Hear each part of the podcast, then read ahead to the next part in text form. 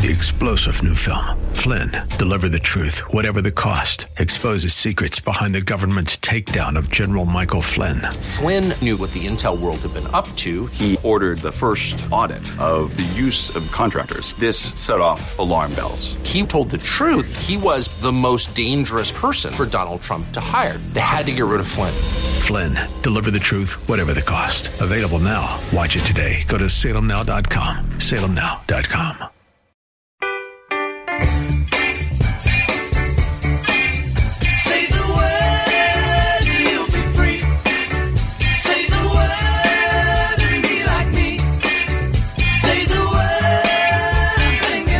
Earnestly seek to commend yourself to God as an approved worker who has nothing to be ashamed of, handling the word of truth with precision. We're glad you're joining us for today's program, A Word from the Word, with your host, Pastor Tom, who will unpack for us the richness and beauty of the Bible's original languages as they bear on key words and concepts from both Testaments. Our hope is that your walk with God will be strengthened and deepened, and both your understanding and application of God's Word will be enriched, and you'll be drawn to love it more and more each day. And now, here's Pastor Tom. Hello, friends. Thanks for joining me on A Word from the Word. Today'll be the home stretch of this New Year series, 2024, The Bible. What is it good for? With part 9. If you missed any prior sessions, just access the podcasts at faithtalk1360.com, spotify.com, or Apple Podcasts. And at the end of our program, I'll give more details on these options. Last time in part 8, the greatest story ever told, we furthered our look at this one-volume library we so easily clasp in our hands and how this Bible just continues to astound us, plus how it confirms over and over that human history is saturated with the will and workings of a divine mind, the divine mind of the Judeo Christian God of the Hebrew Scriptures, our Old Testament, as well as our New Testament Scriptures. We saw how the author of Hebrews, in just the opening few verses, literally with the sweep of a pen, covers centuries of divinely guided human history that for his first century audience culminated in the birth, life, ministry, death, resurrection, and ascension of Jesus Christ. Then we singled out Saul, a dyed in the wool Pharisee, a despiser of the budding church movement, an accomplice to those who chased down, imprisoned, and even executed believers in the Messiah Jesus. Yet he mysteriously flip flops and has a complete turnaround, and then begins preaching the very message he furiously and violently opposed for so long. We soon find him referring to himself as the Apostle Paul, writing a letter to believers in Messiah Jesus in the city of Corinth. In this letter, he demonstrates the significance of his own historical religious Jewish writings, realizing that his own Hebrew God, Yahweh, has acted in history and predicted the coming Messiah for centuries. Listen to his words that open 1 Corinthians 15. For what I received I passed on to you as of first importance, that Messiah died for our sins, according to the Scriptures, that he was buried, that he was raised on the third day, according to the Scriptures, and that he appeared to Peter, then to the twelve, then to more than five hundred, then to James, to all the apostles, and last of all, me. We discovered that both Old and New Testaments testify over and over that human history is not mere history, but that our Bible, the book of books as I call it, records both Israelite history and Christian history under the umbrella of the mighty acts of God. This helps us understand the spiritual dimension of human history, and as such, under the guidance and inspiration of the Holy Spirit, these Bible writers, these theological historians, as I call them, portray history in such a way that through history we receive a unique spiritual message. We Christ followers in our generation must understand and grab hold of the reality that biblical history records history with a purpose, history with a goal, a divine goal, in fact. Well, friends, today in part 9, the Bible Maze, KJV, NIV, or NLT, anyone? We'll come face to face with a book that's occasionally been nicknamed a love letter from God. So I'd like to elaborate on this by sharing a true story that occurred in the early 1980s when the New York Times ran an ad advertising a book by Mortimer Adler called How to Read a Book. The ad actually had a catchy title, How to Read a Love Letter. The body of the letter went like this. This young man has just received his first love letter. He may have read it three or four times, but he's really just beginning. To read it as he would like would require several dictionaries and a good deal of close work with a few experts in etymology and philology. Etymology being the study of word origins, and philology the study of word meanings. However, he'll do all right with them now. He'll ponder over exact shades of meaning of every word, every comma. She's headed the letter Dear John. What, he asks, is the exact significance of those words? Did she refrain from saying dearest because she was bashful? Would my dear have sounded too formal? Jeepers, maybe she would have said dear so and so to anybody. A worried frown now appears on his face, but it disappears as soon as he really gets to thinking about that first sentence. She certainly would not have written that to just anyone. And so he works his way through her letter, one moment perched blissfully on a cloud, the next moment huddled miserably behind an eight ball. It has ignited a hundred questions in his mind. He could quote the letter by heart. In fact, he will, to himself for weeks to come. Friends, what if we took that nickname I mentioned earlier to heart? You know, the Bible is a love letter from God. Would we then read it like that young man did in that ad? Pondering over the exact shades of meaning of every word, every comma, perhaps asking ourselves from time to time, what is the exact significance of those words? Maybe even consult several Bible dictionaries or word meaning resources that would help us understand the words, culture, and customs better. And maybe as we work our way through this love letter, we'll find ourselves one moment perched blissfully on a cloud because of the promises written on its pages, the next moment huddled miserably behind an eight ball because the words of this love letter are God's words, living and active and sharper than a two-edged sword, piercing our soul and spirit, judging the thoughts and intentions of our hearts. Friends, maybe this love letter sparks a hundred questions in our minds, but we can quote it by heart. In fact, we will to ourselves for weeks to come. Now, does this sound too much like a pie in the sky encounter with this love letter from God?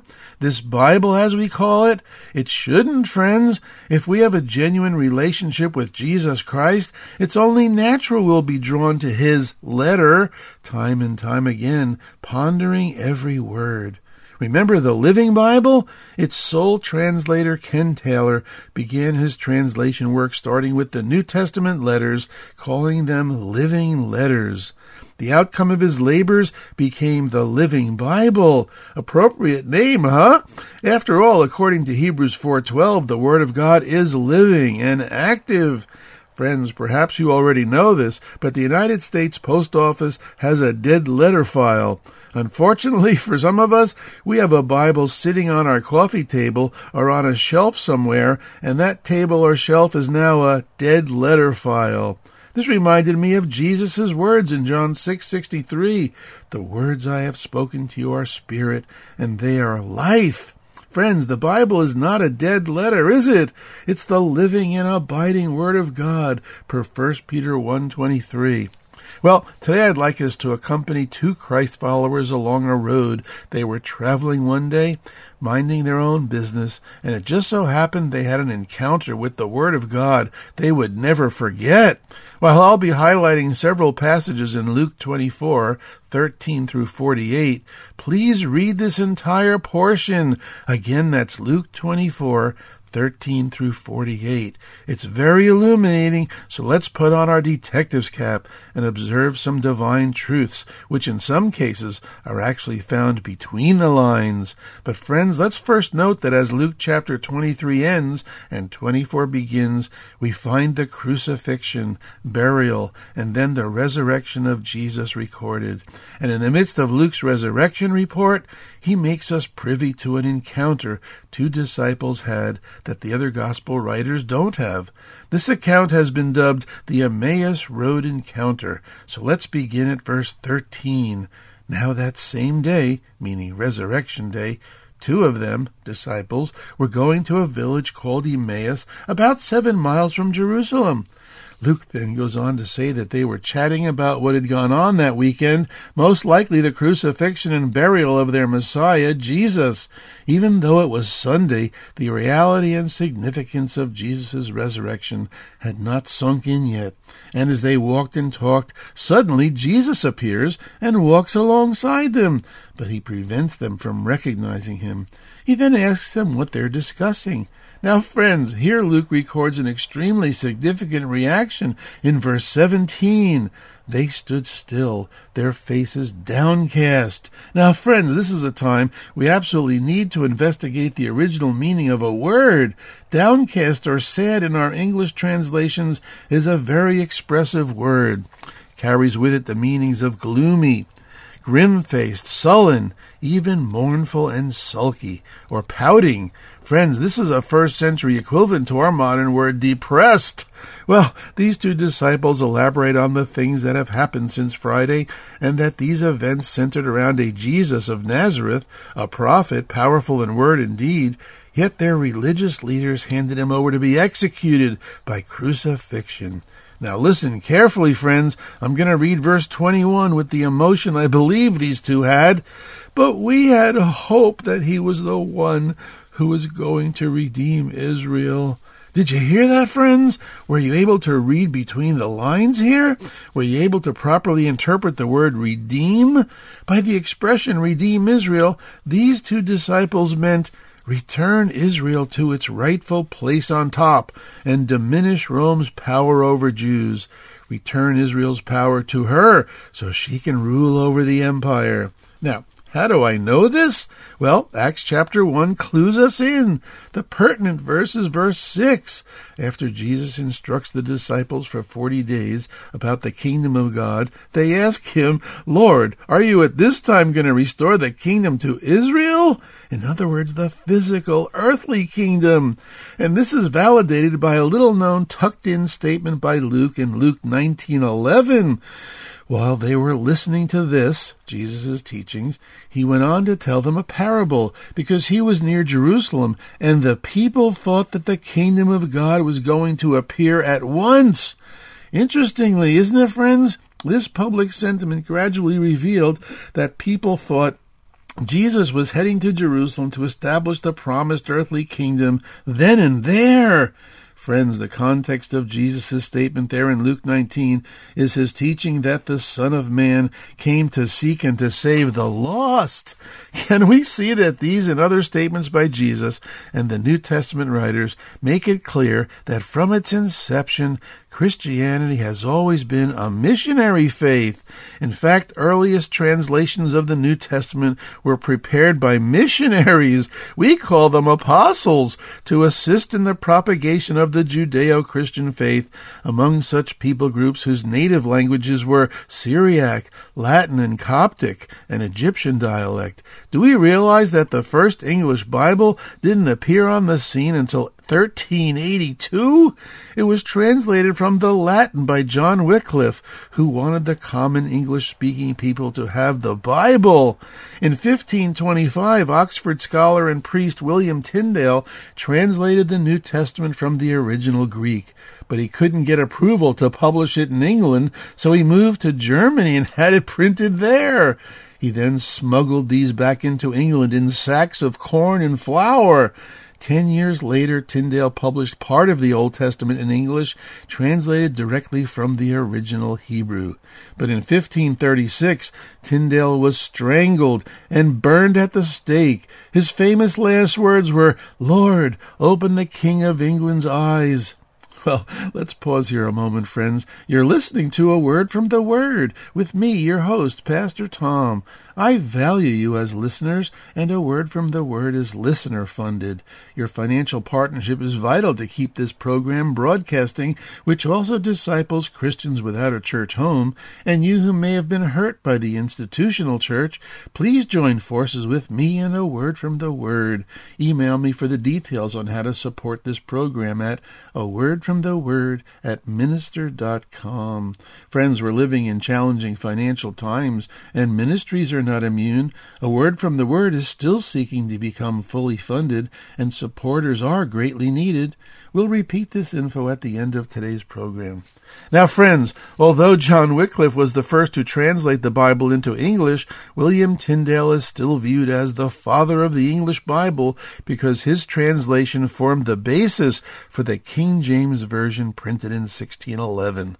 So it's important for us modern day Christ followers to know that between Wycliffe's translation and the authorized King James Version of 1611, there were several accepted and widely used English Bibles the Miles Coverdale Bible of 1535. It was first completed Old and New Testament. Coverdale, a friend of Tyndale, finished his Old Testament and revised his New Testament. The Matthews Bible of 1537, actually translated by John Rogers, who took the pen name Thomas Matthew because he was also a friend of Tyndale, but thought his translation would be more accepted by the authorities if his relationship to Tyndale wasn't known. Rogers was burned to death in 1555 during the reign of Bloody Mary. This was Mary I, queen and daughter of Henry VIII. Then there was the Great Bible, 1539. It was named for its size and was a version authorized by Henry VIII because the notes and preface of the Tyndale and Coverdale Bibles were so controversial they aroused arguments. The Great Bible was the first official English Bible appointed to be read in all the churches. And by the way, the 1611 King James Version was basically a revision of the Great Bible.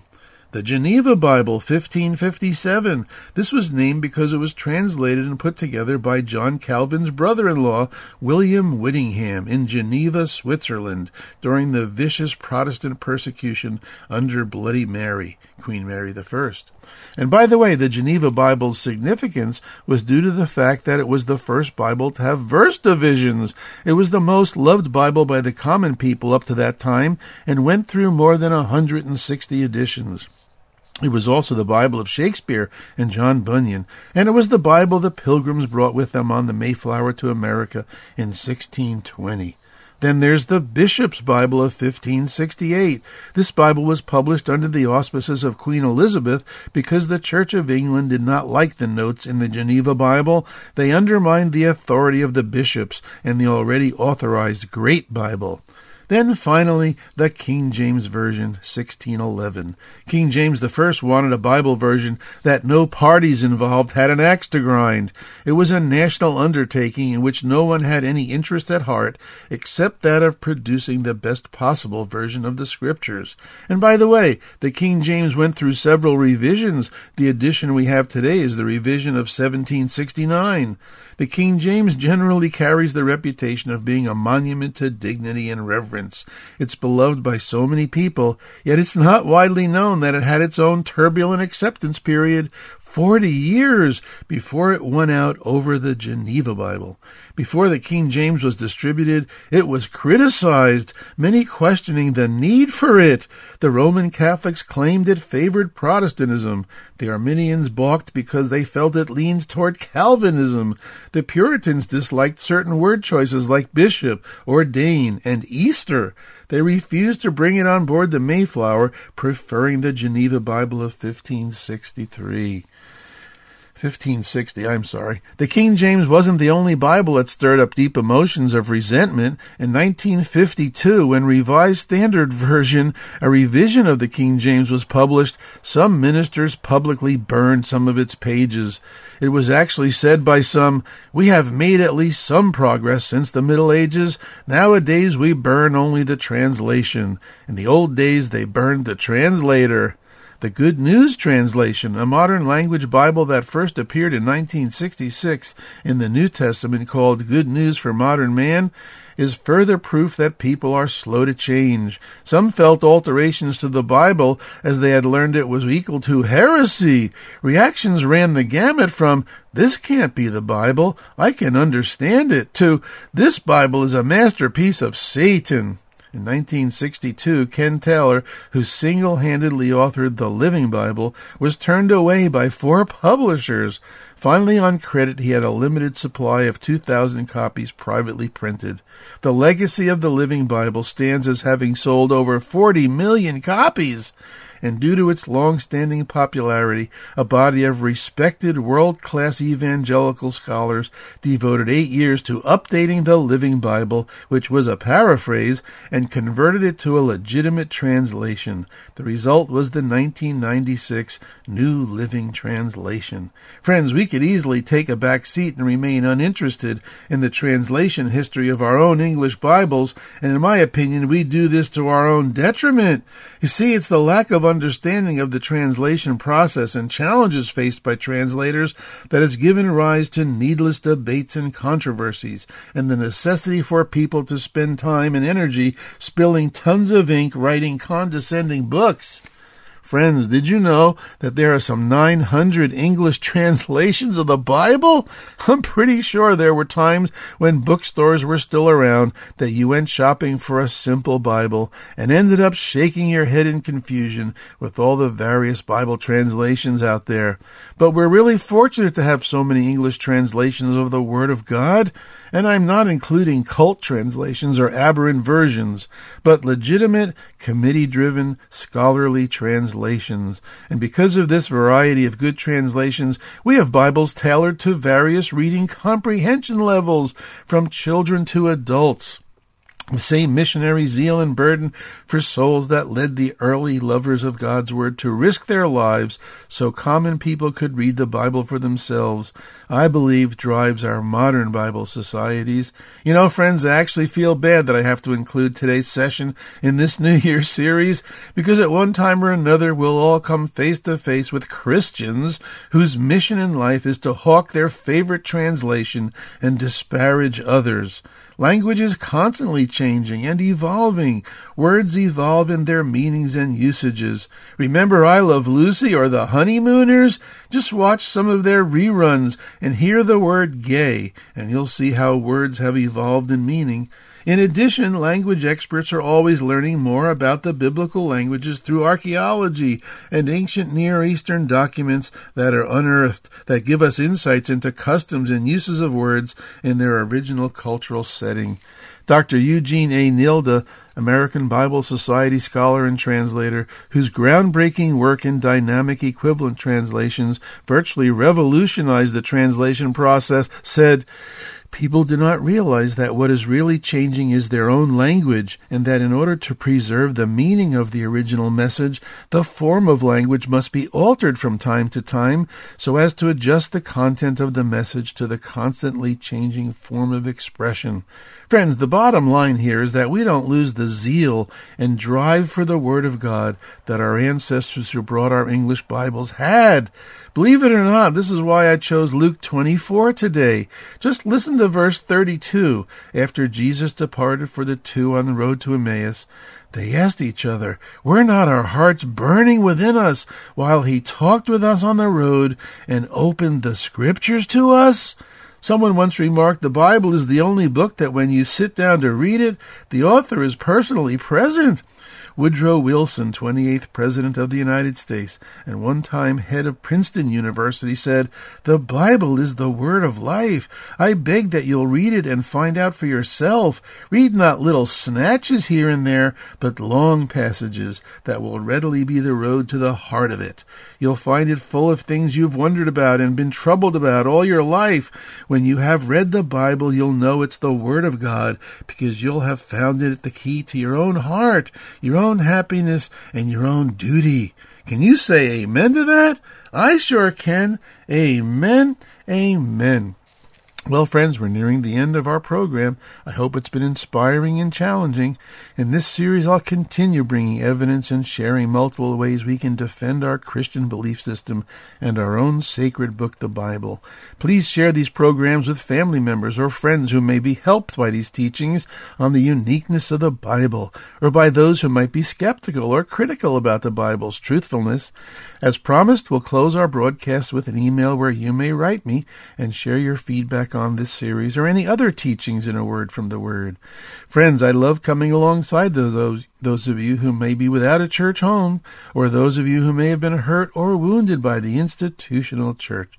Podcasts are accessible at either faithtalk1360.com, just search the menu for local program podcasts, or spotify.com. Here, simply search for A Word from the Word with Pastor Tom.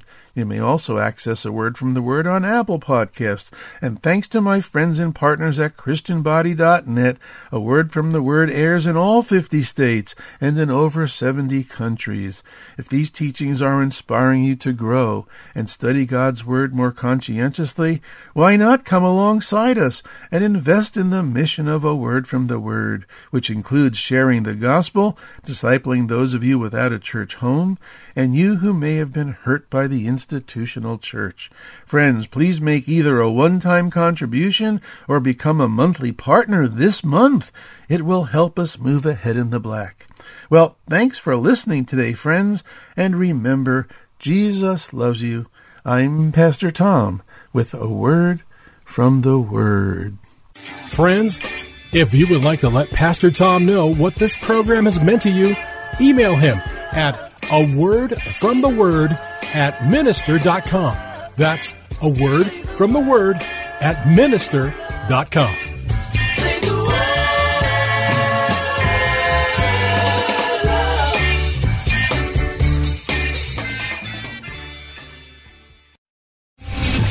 general Michael J. Flynn, head of the Pentagon Intelligence Agency, knew all the government's dirty secrets. He was one of the most respected generals in the military. Flynn knew what the intel world had been up to. He understood its funding. He ordered the first audit of the use of contractors. This set off alarm bells.